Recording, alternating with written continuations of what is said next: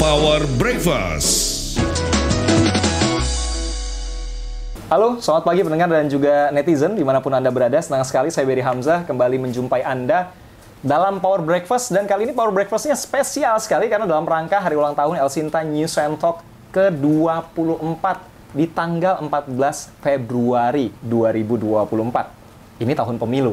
Nah, narasumbernya karena itu harus orang yang berkaitan juga dengan penyelenggaraan pemilu dua ribu dua puluh empat. Siapa sih? Anda mungkin sudah lihat ya di sebelah saya ada siapa. Tapi saya ingin memperkenalkan terlebih dahulu. Narasumber kita pagi ini adalah seorang pejabat yang mengetuai lembaga dengan tugas dan juga peran yang lumayan berat dalam pemilu dua ribu dua puluh empat. Seperti yang saya sudah sampaikan tadi di awal, tugasnya tidak hanya mengawasi dan juga mengontrol penyelenggaraan pemilu, tetapi juga mengadili kalau ada laporan tentang dugaan pelanggaran yang dilakukan oleh penyelenggara pemilu. Nah, Anda mungkin sudah tahu. Narasumber kita kali ini adalah Ketua Dewan Kehormatan Penyelenggara Pemilu atau D K P P, ada Pak Heddy Lugito. Halo Pak Heddy, selamat pagi Pak. Selamat pagi. Alhamdulillah kami senang sekali sudah diterima pagi-pagi sekali di kantornya Pak Heddy di tengah kesibukannya nih Pak. Iya, e, biasanya saya memang bangun pagi. bangun pagi. Jam berapa Pak biasanya Pak kalau bangun? Bangun subuh lah, bangun subuh, habis subuh. Hmm? Rutin saya pasti nyari koran. Baca koran? Baca koran. Atau karena jangan-jangan basicnya dulu jurnalis tulis gitu? Iya. Harus selalu baca koran? Jadi kalau pagi hari saya nggak ada koran itu nggak bisa, jadi bingung. Oh. Bangun pagi, cari koran, mm-hmm. baca sambil ngopi, selalu itu. Wah. Itu rutin hampir setiap pagi. Hampir setiap pagi. Ya. Update terus berita berarti ya? Iya. Eh, sekarang alhamdulillah koran cetak juga masih pada terbit. Terbit. Ya, mm-hmm. koran-koran yang besar ya. Mm-hmm. Masih terbit, saya masih pagi itu pasti baca koran, satu koran e, nasional gitu kan, satu koran e, berbahasa Inggris biar nggak lupa bahasa Inggrisnya gitu, kira-kira gitu. Itu. Itu memang sudah jadi kebiasaan, kalau nggak dilakukan ada yang kurang gitu? Ya bingung aja, misalnya kita lagi e, di luar negeri gitu ya, hmm. lagi jalan luar negeri, bingung bangun, bangun tidur tuh, kan nggak ada koran di sana, yeah. kan? Ada, udah nggak ada koran lagi. Dan kalau di hotel-hotel di Indonesia, beberapa hotel ya, hmm. dia masih menyediakan koran gitu kan. Ya. Tapi di di luar negeri sudah jarang, mereka sudah pakai koran digital semua, yang koran-koran cetak, enggak, enggak selalu di, ada di kamar hotel kita. Hmm. Gitu kan. Jadi kalau lagi keluar itu paling bingung aja bangun pagi itu, ngapain, ngapain ya? Nggak buka handphone dulu gitu, baca media online gitu misalnya? Uh, itu belakangan, tapi ke, oh. baru belakangan. Saya selalu ke pagi itu, udah kebiasaan, jadi bingung, bingung, bingung gitu. Lalu hari, jadi kalau hari libur kan koran kita biasanya kan tidak terbit itu kalau hari hari libur ya, bukan hari Minggu ya, hari ya, Minggu ya. Mereka terbit. Hari libur-libur nasional nah, mungkin libur ya. Nasional hmm. itu mereka nggak terbit. Itu ya, oh, oh ini hari libur ya, hmm. gitu jadi ingat gitu. gitu. Jadi ingat hari ya. ya. Jadi penanda. Itu. Nah, biasanya kalau bangun pagi selain kebiasaan tadi baca koran sambil minum kopi, ada lagi nggak sih biasanya sarapan gitu Pak? Ya, ada sarapan pasti, favorit? Eh, sarapan setelah saya berumur di atas eh, enam puluh itu, mm-hmm. dari dulu memang saya sarapan yang paling gampang, sarapan telur, telur rebus gitu kan. Mm-hmm. Telur rebus dua lah itu, nggak pernah sarapan nasi. Kenapa? Karena tadi faktor usia? Karena kebiasaan aja, dari dulu saya juga oh. kayak gitu tuh, jarang sarapan nasi. Baru sarapan yang berat itu siang ya? Siang, makan. Siang. Makan siang berarti? Makan siang, ya gitu. Kan siang, ya kalau pagi ya telur aja, telur kadang-kadang rebus biar nggak bosan, kadang-kadang di uh, ceplok, ceplok, oh. atau sampai kadang-kadang di dadar, itu udah, udah aja. Itu nggak pakai apa-apa lagi tuh ya? Nggak, udah itu jalan. Cukup tuh Pak untuk kegiatan yang dari pagi sampai sore gitu misalnya? Cukup lah sama segelas Se- kopi, segelas gitu kopi, kan. Ya, sarapan, hmm. uh, sorry ya, siang tadi ya, ya makan siang. Gitu ya. Tapi siang saya harus pasti berasa lapar jam dua belas. Oh. Itu kadang-kadang harus ada masuk sesuatu ke perut hmm, itu kan hmm, itu pasti berasa lapar siapa itu. Hmm. Selain sarapan sebelum ke kantor olahraga nggak sih rutin gitu misalnya jogging rutin atau gak, tenis golf gitu misalnya. Treadmill. Oh treadmill. Iya eh, treadmill aja. Treadmill tapi kalau buru-buru juga kadang-kadang nggak sempat treadmill. Kalau pagi ya saya usahakan habis sarapan itu treadmill. Hmm. Treadmill pasti barang. Treadmill itu kan setengah jam keringat kita udah keluar banyak. Ya. Ya, kalau kita pakai speed tinggi ya, lima belas menit itu wah wow, udah sudah basah kuyup ya, ya. Hmm. Itu, itu. Treadmill. Jadi kalau rutin itu hmm. kalau olahraga yang agak rekreatif itu saya paling goes. Apa Pak? Goes. Oh goes. Iya. Hmm. Goes itu uh, jadi olahraga paling murah kan. Hmm. Jadi untuk orang yang berumur seperti saya yang di atas enam puluh itu kan tidak ada beban fisik kan. Ya, tapi masih itu seger loh, karena rutin olahraga kali ya, Pak ya? Saya masih bisa ngowes itu lima puluh kilo. Wah, masa Pak? Iya. Kayaknya saya udah ngos-ngosan deh. I, itu, lima puluh kilo kalau weekend ya, hmm. itu bisa sama teman-teman. Dan saya punya kebiasaan, sejak beberapa tahun yang lalu, kami punya klub itu namanya Bike to Bike. Bike to Bike? Itu. Bukan bike to work ya? Bukan. Bike to Bike. Itu di kompleks sana di hmm. Bekasi. Setiap tanggal tujuh belas Agustus kami bertujuh belas hmm. itu gue start dari uh, Bulak Kapal, Bulak Kapal Bekasi, Bekasi ya, oh. ya. Itu sampai ke Rengasdengklok. Hmm. Monumen Proklamasi dulu. Rengasdengklok di Karawang. Di Karawang. Ya. Itu jaraknya persis empat puluh lima kilo. Tahun seribu sembilan ratus empat puluh lima, nggak deketin ya, itu ya, Pak ya? tujuh belas. tujuh belas empat puluh lima? Ya, itu P P tujuh belas orang itu, hmm. tujuh belas empat puluh lima. Jadi tujuh belas orang. Kita tempuh jarak empat puluh lima kilo, jangan sampai lebih dari empat jam. Jadi P P hmm. itu bisa delapan jam. Jadi oh. empat puluh lima kilo kali, kali dua sebenarnya kalau sambil pulangnya. Oh, itu ngambil filosofinya tujuh belas Agustus tahun seribu sembilan ratus empat puluh lima ya? Kayak gitulah, itulah. Kita, oh. itu. Itu sudah beberapa tahun, sudah sejak sebelum pandemi lah itu. Hmm. Jadi ya kira-kira empat tahun terakhir ini gitu. Sama, sama teman-teman klub, klub hmm. West kami di komplek. Gitu. Wah, menyenangkan sekali. Jadi yeah. fun meskipun sibuk yeah. tapi masih menyempatkan diri yeah. untuk ketemu sama teman-teman. Yeah. Kalau sama keluarga gimana Pak?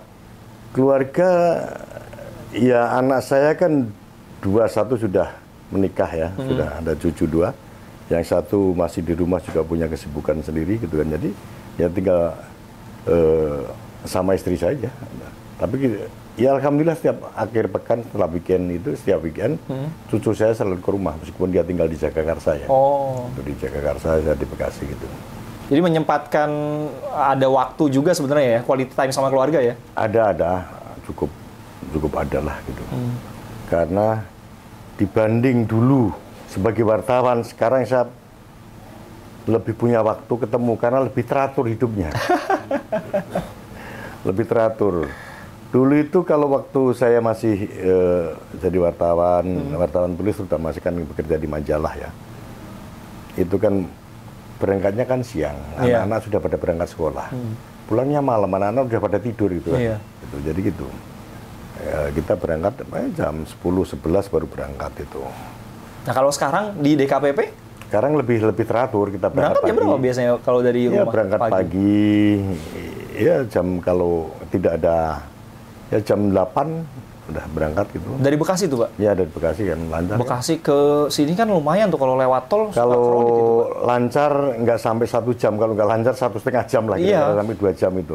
Kalau lancar empat puluh lima menit kita, hmm. karena rumah saya kan dekat pintu tol ya, nggak nggak begitu jauh dari pintu Bekasi tol. Timur ya berarti? Bekasi, di, pintu tol Bekasi Timur, di Jatimulya itu. Jatimulya. L R T jadi gitu. Hmm. Uh, ya cukup lah itu, jadi sekarang lebih teratur. Dulu, sampai kantor berarti sekitar jam sembilanan ya? Sembilanan, kalau lancar, setengah sepuluh gitu, gitu ya. Gitu, ya. Pulang ke rumah jam berapa tuh? Tergantung, kalau pulangnya kadang-kadang sampai malam, kalau ada sidang kita harus pleno sampai malam, harus ini kan. Hmm. Tergantung, ada pleno sampai malam, kadang-kadang pulang ya. Tergantung kesibukan di sini lah. Hmm. Gitu. Kalau hari ini nggak eh, ada pleno putusan kan, kita lama harus pleno hmm. putusan, bahas putusan, bahas perkara itu kan kita yeah. sampai malam. Nah, ini Pak ngomong-ngomong sidang, tahapan pleno dan lain sebagainya, ini kan sudah masuk kita ke tahapan pemilu dua ribu dua puluh empat yeah. ya. Sudah ada kasus-kasus yang ditangani Pak oleh D K P P Pak? Banyak oh, sekali ya? Oh, sangat banyak. Yang paling yang sudah pasti aja selama tahun dua ribu dua puluh tiga hmm. ya, itu ada tiga ratus delapan belas pengaduan. Wow. Artinya apa? Sehari lebih dari satu pengaduan. Yeah. Yang diadukan semuanya kebanyakan itu berkaitan dengan, yang paling besar itu berkaitan dengan tahapan pemilu. Misalnya rekrutmen hmm.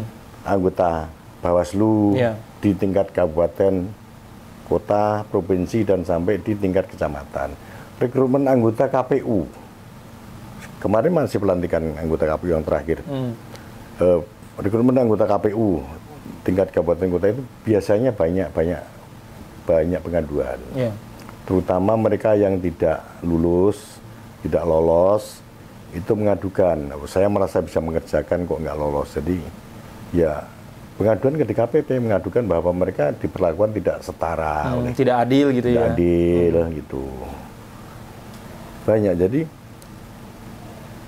ya itu tadi contohnya dua ribu dua puluh tiga yang lalu, itu sudah tiga ratus delapan belas. Itu paling banyak berarti kalau bisa dikatakan sengketanya adalah pada saat uh, proses rekrutmen tadi ya paling ya. banyak ya.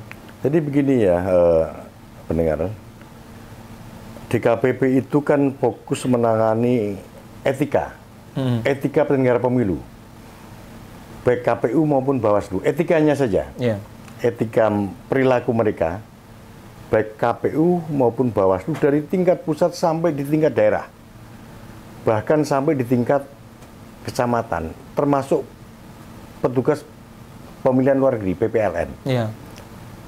ke etika saja. Jadi kalau ada pelanggaran etika, mereka akan mengadukan ke D K P P, semua etika. Nah kalau proses administratif itu kewenangannya Bawaslu, Bawaslu, Bawaslu yeah. dan nanti kalau ada pelanggaran pidana pemilu Gakkumdu hmm. yang akan menangani. Nah kita etikanya, jadi kita kita ngawasi, D K P P itu mengawasi etika penyelenggara pemilu. Dan etika itu kan bukan soal hukum ya, etika itu bukan soal benar dan salah. Hmm. Etika itu adalah persoalan patut dan tidak patut yang dilakukan oleh penyelenggara pemilu. Jadi eh, ada dua eh, hal yang harus dibedakan. Satu yang disebut sebagai constitutional law, yang satu constitutional etik. Nah, D K P P itu menangani ke etiknya, hmm. gitu. Dan undang-undang kita, Undang-Undang tujuh dua ribu tujuh belas itu, lembaga yang eh, berhak memberhentikan penyelenggara pemilu itu cuma D K P P. Yeah. Bahkan ke, anggota K P U di tingkat kabupaten kota sampai di provinsi sampai R I itu kalau melakukan pelanggaran hukum, pelanggaran apa, tidak bisa diberhentikan oleh atasan masing-masing.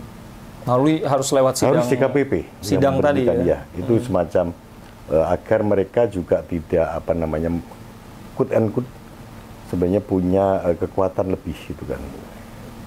Mereka kalau misalnya gini, ada anggota K P U di daerah yang melakukan uh, pelanggaran pidana, itu atasnya nggak bisa memberhentikan hmm. dan yang lain nggak bisa memberhentikan, hanya D K P P yang bisa memberhentikan. Kita berhentikan dulu agar mereka menjalani proses hukum selanjutnya. Hmm. Nah, dari putusan-putusan yang kemarin ini Pak, terutama yang di dua ribu dua puluh tiga, itu mayoritas gimana Pak?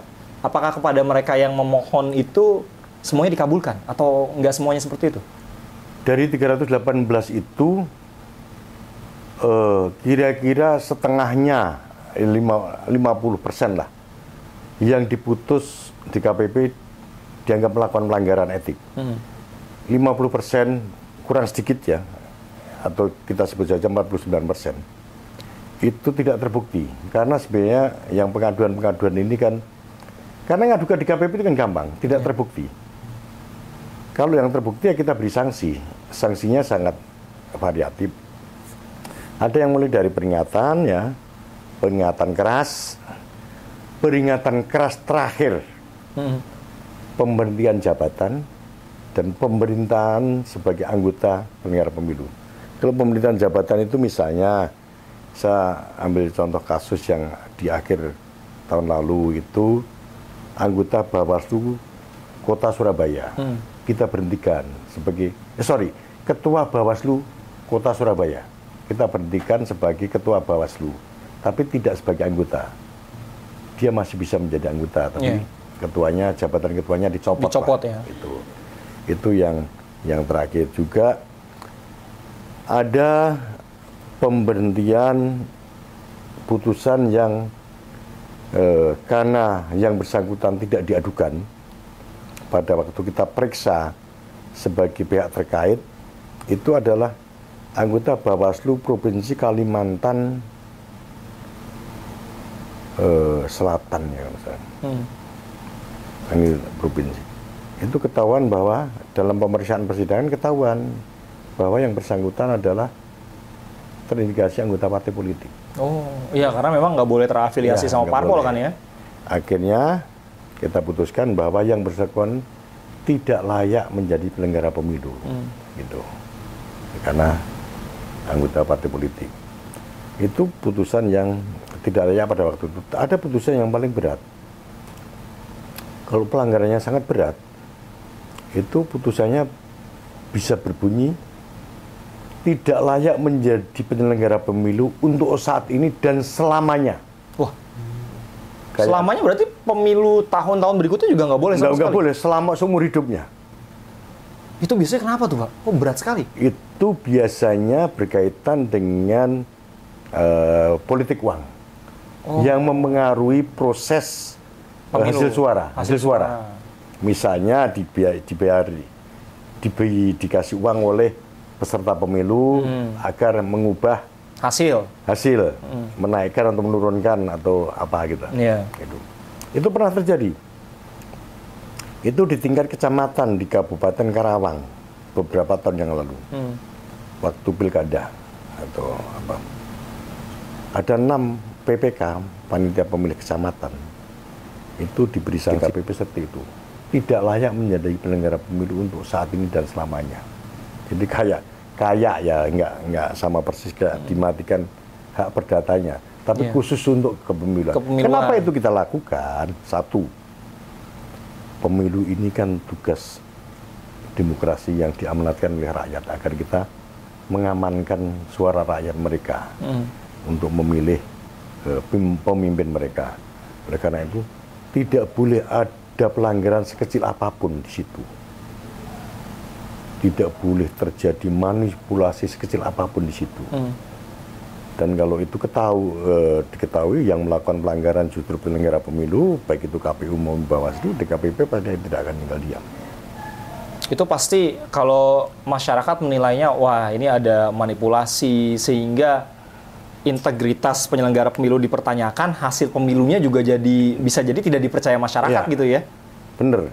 Pemimpin jadi, yang dihasilkan juga dipertanyakan. Jadi ya. Ini bener nggak nih hasil betul dipilih rakyat atau rekayasa gitu ya Pak? Ya. Jadi memang bener yang Anda sampaikan. Jadi begini, sebenarnya tugas di D K P P itu bukan semata-mata menghukum penyelenggara pemilu ya, hmm.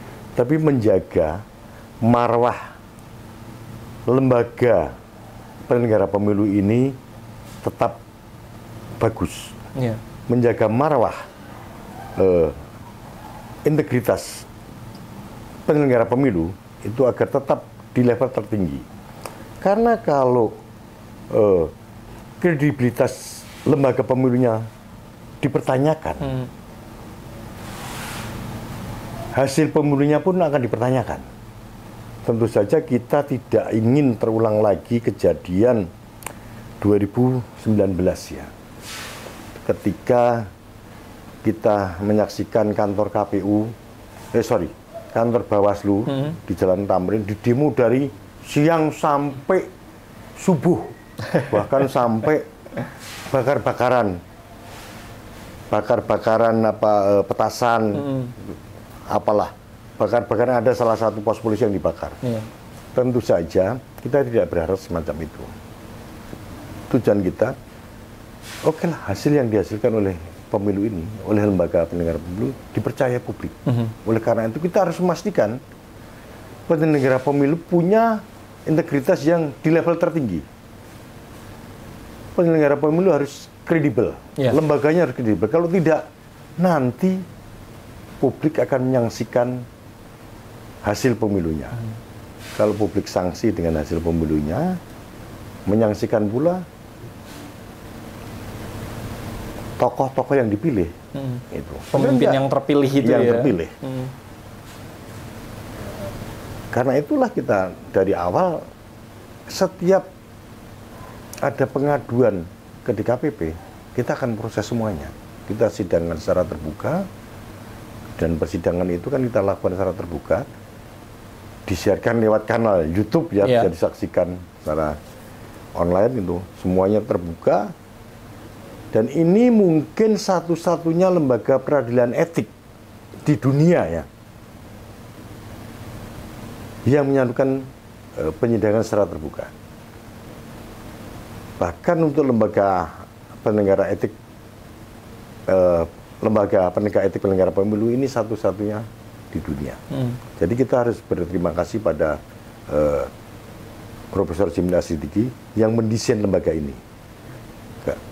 Karena eh, D K P P harus memastikan bahwa penyelenggara pemilu, lembaga penyelenggara pemilu itu berada di tingkat kredibilitas yang tertinggi, di tingkat kepercayaan memiliki public trust yang tinggi. Hmm. Ya alhamdulillah eh, sampai saat ini paling tidak menurut hasil survei tingkat kepercayaan terhadap lembaga pemilu masih lumayan bagus lah, yeah. tidak masih. Pak Heddy, dampak dari putusan-putusan yang sudah dikeluarkan D K P P harapannya apa sih Pak sebetulnya Pak? Harapan saya satu, tadi di awal saya ceritakan bahwa sebenarnya kita dengan tidak semata-mata menghukum lembaga uh, penyelenggara Penyelenggara, pemilu, yeah. tapi menjaga uh, kredibilitas lembaga pemilu. Dampak yang kita lakukan dari putusan-putusan itu adalah warning bagi penyelenggara yang lain. Warning bagi penyelenggara pemilu yang lain, jangan apa berani-berani melakukan pelanggaran etik. Hmm. Sehingga kalau kamu berani-berani ya kan kita ada di K P P lu di sini. Itu pertama. Yang kedua, masyarakat juga jadi percaya, kepercayaan publik bagi oh ternyata ada di D K P P yang mengawasi hmm. para penyelenggara, penyelenggara pemilu, para penyelenggara pemilu, ini, pemilu ya. ini, sehingga public trust terhadap penyelenggara pemilu itu terbentuk. Oh ada, ada yang ngawasi kok, ada hmm. yang menghukum, ada yang dihukum kok kalau dia melanggar gitu. Jadi sebenarnya target utamanya bukan memberi efek jerah pada penyelenggara, yeah. itu itu salah satu utama. Yang lebih penting adalah menumbuhkan kepercayaan publik kepada lembaga penyelenggara pemilu agar memiliki public trust di, uh, di level tertinggi. Hmm. Karena kalau tidak ada kepercayaan publik terhadap lembaga pemilu kita, waduh, itu sangat memprihatinkan. Nggak ada, nggak ada gunanya kita lakukan pemilu. Yeah. Jadi, jadi sebenarnya pemilu itu kan cuma salah satu elemen dari demokrasi ya. Apakah semua pemilu itu dianggap sebagai demokrasi? Kan tidak semuanya pemilu itu dianggap demokratis. Kan harus ada syarat-syaratnya. Ya. Salah satu syarat utama pemilu itu dianggap demokratis adalah penyelenggara pemilu dan lembaga pemilu yang kredibel, lembaga pemilu yang mandiri. Kedua, penyelenggara pemilu yang kredibel dan berintegritas. Kalau lembaganya tidak mandiri, ya ada pemilu, ya bukan demokratis. Hmm. Saya ambil contoh beberapa negara, mereka melakukan pemilu kan, tapi penyelenggaranya di, di zaman Orde Baru saja deh, yeah. nggak usah jauh-jauh. Ya. Bahkan sebelum pemilu sudah tahu hasilnya gitu kan. Yeah. Gitu. Karena apa? Lembaga pemilunya pada waktu itu yang melakukan adalah lembaga negara, lembaga bagian dari pemerintah kan. Hmm. Gitu. Gitu. Jadi oleh karena itu kita, kita harus memastikan bahwa yang namanya K P U dan Bawaslu itu mendapat kepercayaan publik di level tertinggi. Hmm. Jangan sampai publik meragukan, meragukan uh, kredibilitas dua lembaga penyelenggara pemilu itu. Oleh yeah. karena itu D K P P mengawal ini. Hmm. Gitu. Ditambah tadi ya, ini juga sebagai bentuk peringatan kepada para penyelenggara pemilu yang lain, jangan main-main loh. Ya. Ini yang mengawasi bukan hanya masyarakat, ya. Masyarakat mengawasi kemudian bisa melaporkan ke D K P P. Ya. Sehingga marwah dari hasil pemilu ini bisa benar-benar terjaga dan menghasilkan pemimpin yang betul-betul bisa dipercaya gitu Pak ya. Ya. Jadi kalau publik percaya pada lembaga pemilu, hasil pemilu kan mereka percaya kan, hmm. sehingga pemimpin yang dihasilkan oleh pemilu itu juga dipercaya. Yeah. Tapi kalau publik tidak percaya pada lembaga penyelenggara pemilu, tidak percaya pada lembaga uh, uh, pemilunya, hmm. yang dihasilkan pasti tidak dipercaya. Yeah. Gitu. Jadi kesana kira-kira. Nah, ini momentumnya kita dekat sekali dengan hari pencoblosan. Nah, apa yang kiranya harus dilakukan oleh pemilih nih Pak? Nih Pak, bila ingin melaporkan misalnya tadi ada dugaan eh, pelanggaran dilakukan oleh penyelenggara pemilu, dekat-dekat dengan hari pencoblosan, apakah biasanya akan semakin banyak Pak laporan-laporan itu Pak? Jadi laporan itu paling banyak di tingkat tahapan. Tahapan itu mulai dari tahapan kampanye, hmm. tahapan eh, pencoblosan, dan tahapan penghitungan suara. Itu pasti ada pengaduan-pengaduan paling banyak.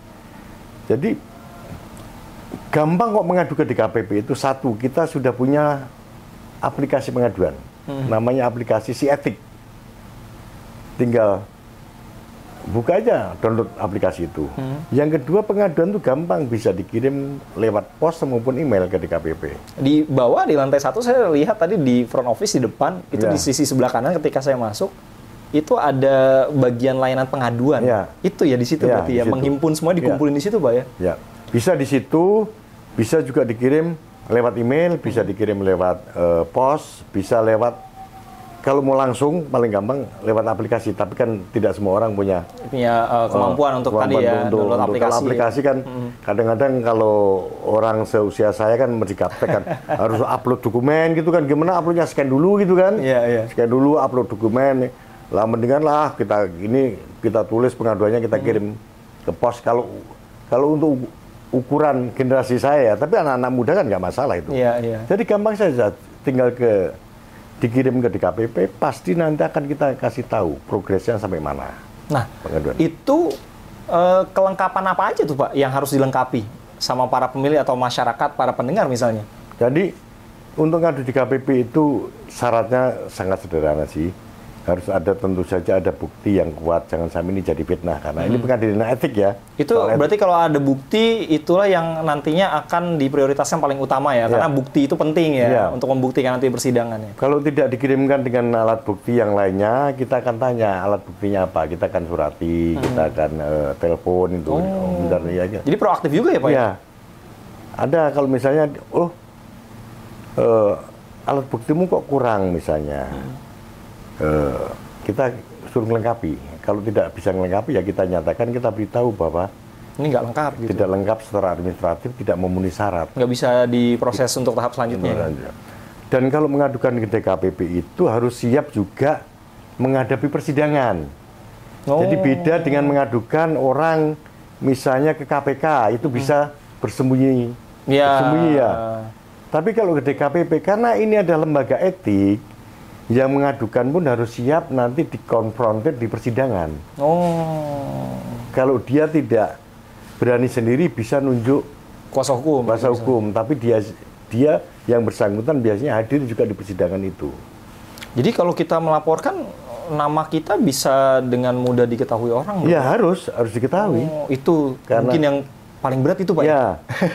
Ya, tapi karena ini eh, apa soal etika, jadi jangan sampai terjadi fitnah. Itu kan ya, karena etika itu kan eh, apa namanya beyond the law ya, jadi jangan sampai jadi beda. Makanya di persidangan pun harus harus saling terbuka. Hmm. Kalau enggak begini, karena di luar tahapan itu paling banyak apa perkara yang diadukan itu adalah persoalan asusila, asusila yang dilakukan oleh penyelenggara pemilu. Jadi bukan semata-mata urusannya dengan pemilu saja. Oh. Jadi kalau ada penyelenggara pemilu melakukan perbuatan asusila, itu juga pelanggaran etik. Itu banyak diadukan ke D K P P. Yang di luar non tahapan. Iya, iya, iya. Ya. Tapi kalau kasusnya sudah menyangkut asusila, itu kita sidangkan secara tertutup. Hmm. Karena asusila juga dilakukan secara tertutup kan? Iya, iya. Ya. Ya, ya, ya. Kalau dilakukan secara tertutup ya kita sidangkan secara tertutup. Kalau asusila pasti misalnya perselingkuhan kan nggak mungkin dilakukan secara terbuka, hmm. makanya sidangan kita lakukan tertutup.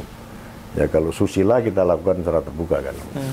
Nah itu butuh waktu berapa lama sih Pak? Mulai tadi ya, dari proses laporan, kemudian menerima atau menelaah bukti-bukti sampai di persidangan, kemudian keluarlah putusan, itu berapa lama biasanya? Begini, kalau sampai proses persidangan itu dari pengaduan ya, hmm.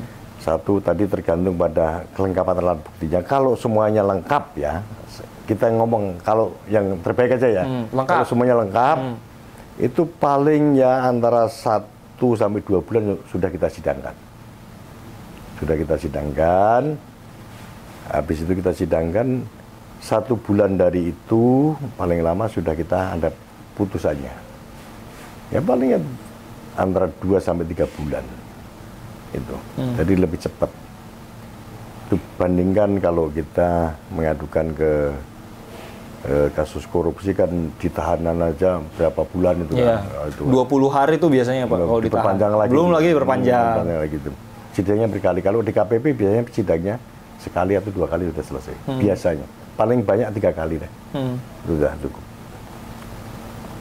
Jadi yeah. sebenarnya gampang. Karena gampang, makanya pengaduannya banyak. Pengaduannya banyak itu. Ya. Persoalan sekarang ini adalah D K P P itu cuma punya kantor di Jakarta. Hmm. Di daerah kita nam, punya namanya T P D, Tim Pemeriksa Daerah. Yeah. Itu dua dari tokoh masyarakat, yang dua dari K P U dan Bawaslu. Dan kita belum punya kantor perwakilan. Saya eh, punya pikiran ya, paling tidak tahun dua ribu dua puluh empat ini, eh, membentuk kantor perwakilan. Kalau kantor perwakilan berarti sidang bisa dilakukan di daerah juga? Bisa. Karena begini, sidang untuk yang di Jakarta itu, bila teradunya, hmm. itu eh, anggota K P U atau ketua K P U atau Bawaslu di tingkat provinsi hmm. dan R I. Tapi kalau teradunya itu penyelenggara pemilu di tingkat kabupaten kota, kita harus bersidang di ibu kota provinsi. Oh, jadi oleh karena itu Pak Heddy harus terbang dong. Oh iya. Oh, jadi repot juga ya. Karena itu di D K P P itu sekarang ini yang ada di kantor saya sama Pak Kris kayaknya. Hmm. Yang lainnya pergi semua. Pergi semua ke daerah. Ke sidang ya. Sidang. Karena ya. Tadi di tingkat level kabupaten kota harus disidangkan di, di ibu kota provinsi. Di, di ibu kota provinsi. Hmm. Itu. Oleh karena itu untuk mendekatkan pelayanan saya berencana. Kalau negara memberikan anggaran ya, ini kan soal anggaran, hmm. uh, akan membukakan perwakilan. Dan ini tidak ada di dalam undang-undang kita. Di undang-undang tujuh belum diatur soal ini. Belum diatur apakah boleh dan tidak. Jadi tidak diatur D K P P harus punya kantor perwakilan di daerah. Belum belum ada aturannya. Hmm. Tapi saya akan mencoba melakukan terobosan. Uh, paling tidak nanti konsultasi ke D P R, saya akan buka kantor perwakilan di daerah hmm. untuk melakukan pendekatan. Karena apa? Pelanggaran etika penyelenggara pemilu terbesar terjadi satu. Urutan pertama itu di Sumatera Utara oh. dan Aceh. Disusul Papua.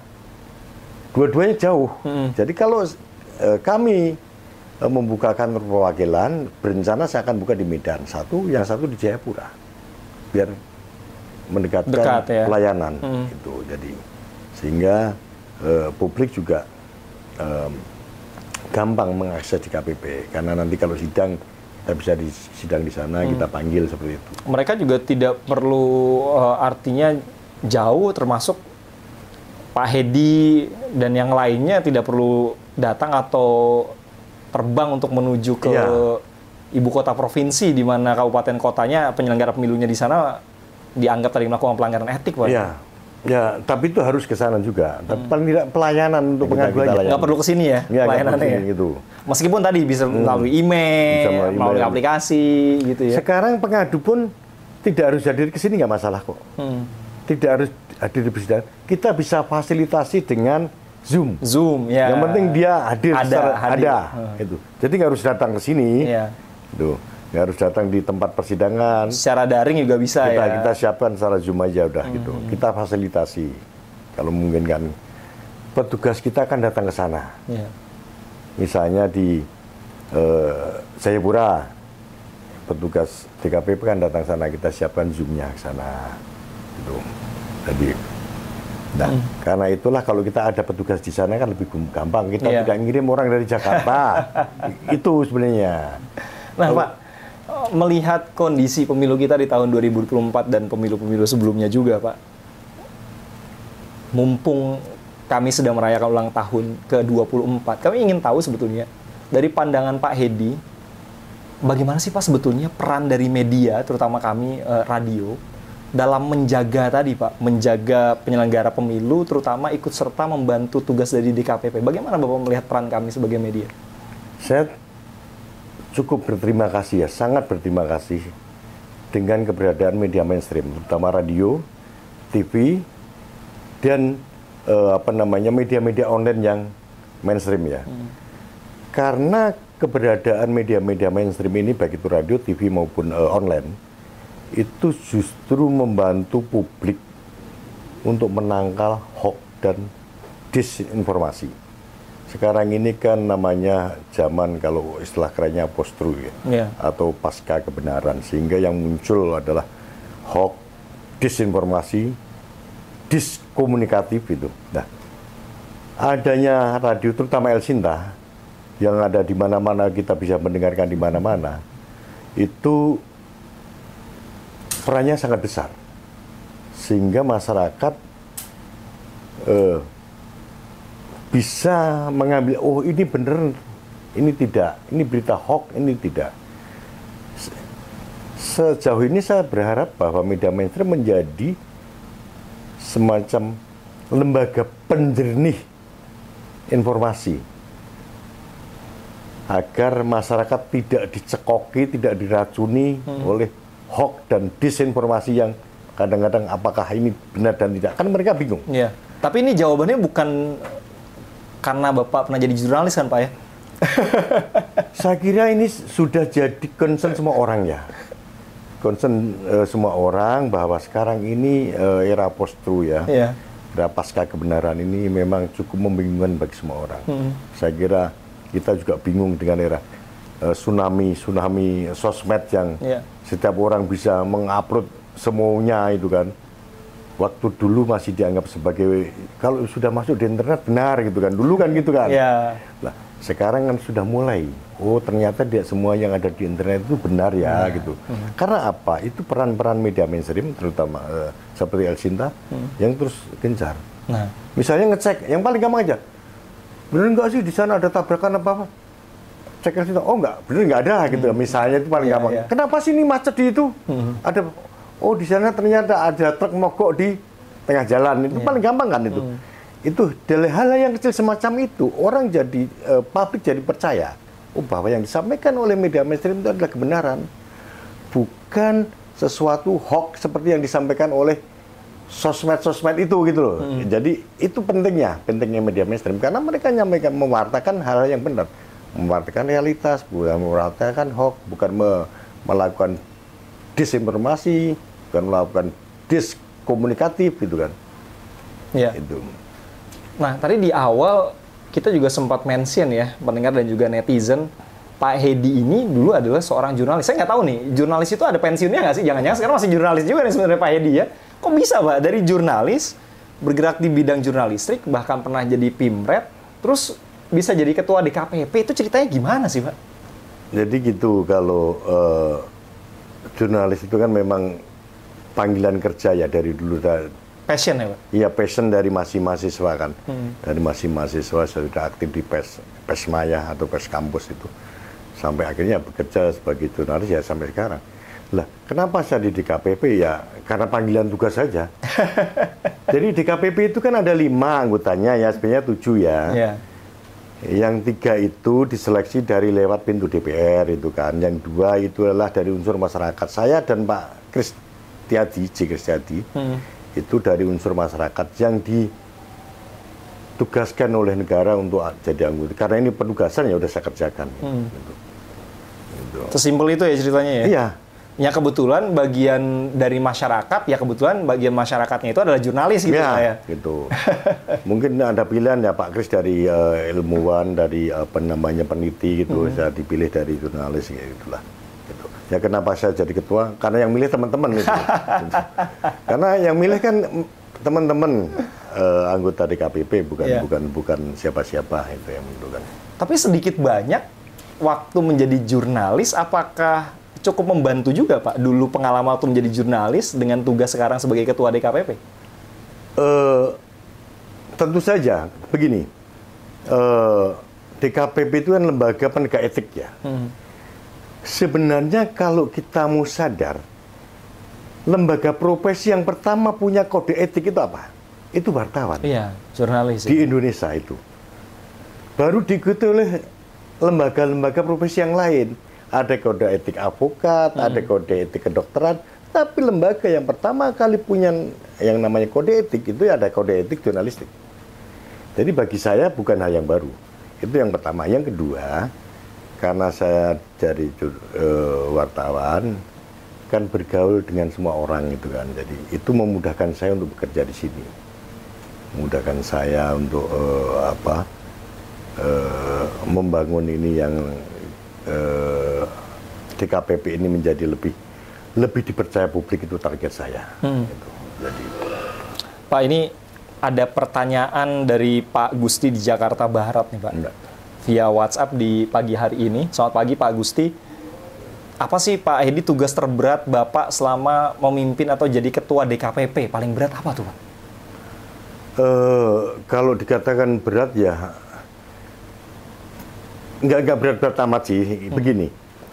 paling berat adalah ketika kita harus memutuskan sesuatu yang menyangkut nasib orang. Begini. Penyelenggara pemilu akan kita kasih sanksi apa? Pelanggaran sudah pasti. Yeah. Mengukur tingkat pelanggaran yang dilakukan. Kalau kita berhentikan sebagai penyelenggara pemilu, itu kan impact-nya juga mereka akan kehilangan pekerjaan, mm-hmm. misalnya. Itu yang kadang-kadang mereka kan punya anak istri. Secara batin. Secara batin. Itu, tapi kalau itu tidak ya? Kita lakukan, mm-hmm. ini juga kredibilitas lembaga penyelenggara pemilu juga akan rusak kalau kita biarkan. Jadi kira-kira seperti itu. Sebenarnya itu cuma pergolakan batin aja, yeah, tapi yeah. Ya, harus kita lakukan. Ini demi kredibilitas lembaga pemilu harus kita lakukan. Ini demi demokrasi harus kita lakukan. Jadi kepentingan yang jauh lebih besar itulah nah. yang harus dikedepankan, karena ada banyak masyarakat itu dibandingkan tadi ya. Ini kekeliruan uh, satu orang, tapi dia bisa kehilangan pekerjaan, impact-nya ke anak istrinya. Tapi di satu sisi ya dia memang berbuat salah gitu ya, ya Pak ya? Jadi itu yang kadang-kadang pergolakan batin. Sebagai jurnalis yang tidak pernah melakukan itu kan itu waktu itu kan itu ya ya udah itu itu yang paling berat sebenarnya, bukan kalau hmm. secara fisik sih, secara pikiran juga nggak nggak berat-berat amat. Kita kan e, sudah biasa bekerja dalam sehari katanya dua puluh empat jam ya, meskipun nggak pakai tidur, maksudnya nggak pakai tidur tuh. Maksudnya ya. Uh, itu yang selalu kita lakukan yeah. dari dulu kan, nggak nggak kenal waktu kan, hmm. kerja itu nggak ada siang, nggak ada malam, yang penting bekerja aja, target deadline selesai gitu. Yeah. Gitu. Ini ada pertanyaan lain dari Pak Hendrik, Pak, apakah pelanggaran etik itu bisa juga berujung pada pidana Pak? Apakah pernah ada kejadian seperti itu, terutama di kepemimpinan Pak Heddy, kata Pak Hendrik ini? Jadi be- begini ya. Uh,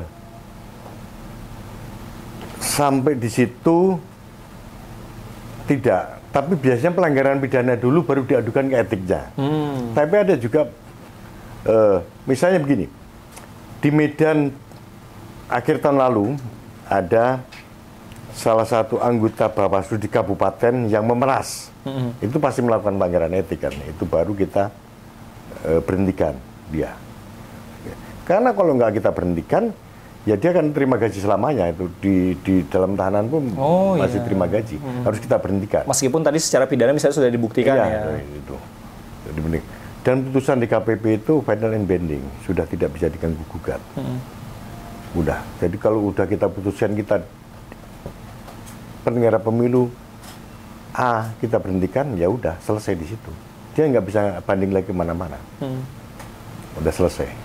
Jadi, ya. Mudah-mudahan Pak Hendrik terjawab ya, ya pertanyaannya. Nah, Pak, ini mungkin akan menjadi satu atau dua, dua pertanyaan terakhir Pak Heddy sebelum kita tutup Power Breakfast spesial hari ulang tahun Elshinta News and Talk ke dua puluh empat di tahun dua ribu dua puluh empat ini. Fokus pekerjaan apa yang kira-kira akan jadi fokus Pak Heddy saat ini menjadi Ketua D K P P, Pak? Satu, uh, pekerjaan yang paling berat adalah D K P P saat ini ya. Secara uh, kelembagaan, mm-hmm. itu adalah satu dari tiga lembaga penyelenggara pemilu, K P U, Bawaslu, dan D K P P. Yeah. Tapi secara kesekretariatan masih di bawah Kementerian Dalam Negeri. Sekretariat D K P P. Jadi hmm. pegawai pegawai D K P P itu adalah pegawai dari Kementerian Dalam Kementerian Negeri. Dalam Negeri. Nah, e, ke depan saya berharap ini dipisahkan. Jadi lembaga ini benar-benar lembaga yang mandiri. Hmm. Jadi lembaga mandiri seperti K P U dan Bawaslu sekarang lembaga mandiri, yeah. baik secara sekretariatan maupun secara kelembagaan. Nah, ini secara sekretariatan masih di bawah Mendagri, yeah. tapi secara kelembagaan kita mandiri. Yeah. Itu itu yang hanya kesekretariatannya saja ya di bawah Kemendagri. Nah, itu yang akan jadi fokus Bapak ke depan? Salah satunya itu. Tapi yang lebih fokus lagi adalah memastikan bahwa pemilu nanti ini dan pilkada nanti ini berlangsung dengan penuh integritas dan benar-benar berlangsung beretika. Yang bermasalah bangsa ini adalah soal etika. Hmm. Undang-undang sudah mengatur ini. Kadang-kadang undang-undang itu hukum itu bisa disiasati. Tapi kalau etika itu orang bakal tahu ini lo melanggar etika atau tidak. Yang kita harapkan pemilu nanti tanggal empat belas ini berlangsung dengan penuh integritas dan beretika. Baik etika itu di, dilakukan oleh penyelenggara maupun peserta pemilu dan publik. Hmm. Bila pemilu ini berlangsung dengan etika yang tinggi, saya yakin hasilnya pun akan memberi kepastian dan menghasilkan pemimpin-pemimpin yang beretika pula. Okay. Karena problem bangsa ini adalah soal etika bernegara. Itu problem besar. Wah. Bukan soal pelanggaran hukum. Luar biasa. Itu. Ini mungkin jadi penutup juga ya, pesan apa Heddy? Jadi kita menyelenggarakan pemilu yang berintegritas dan beretika. Dan beretika, bukan hanya penyelenggara pemilu, pesertanya, dan Anda juga yang nanti akan memilih di tanggal empat belas Februari dua ribu dua puluh empat. Pak Heddy, terima kasih loh Pak. Terima kasih. Waktunya di pagi-pagi sekali kita sudah bisa mampir ke kantornya Pak Heddy. Mudah-mudahan diberikan kelancaran terus. Amin, amin, mengawal amin, amin. Bagaimana tadi integritas dari penyelenggara pemilu. Mudah-mudahan nggak ada lagi nih ya. Tadi penyelenggara penyelenggara pemilu yang nakal dalam tanda kutip bermain-main dengan tahapan ataupun proses-proses pemilu di tahun dua ribu dua puluh empat ini. Kapan-kapan boleh Pak, ya. Main ke Elshinta langsung Pak ya? Baik, pasti. Sukses untuk semuanya, sukses untuk Indonesia, dan sukses untuk pemilu nanti tanggal empat belas Februari. Dan semoga Indonesia semakin maju karena pemilu kita berlangsung ya. Dengan penuh etika. Mudah-mudahan. Terima kasih sekali lagi untuk Anda pendengar dan juga netizen ya yang tadi sudah bertanya dan menyaksikan kami langsung juga di kanal YouTube-nya Radio Elshinta. Power Breakfast spesial dalam rangka ulang tahun Radio Elshinta ke dua puluh empat di tanggal empat belas Februari dua ribu dua puluh empat, tentunya bertepatan nanti dengan hari pencoblosan. Saya Beri Hamzah dan juga Pak Heddy pamit, kita nanti ketemu lagi mungkin di lain waktu ya. Sampai jumpa. Power Breakfast.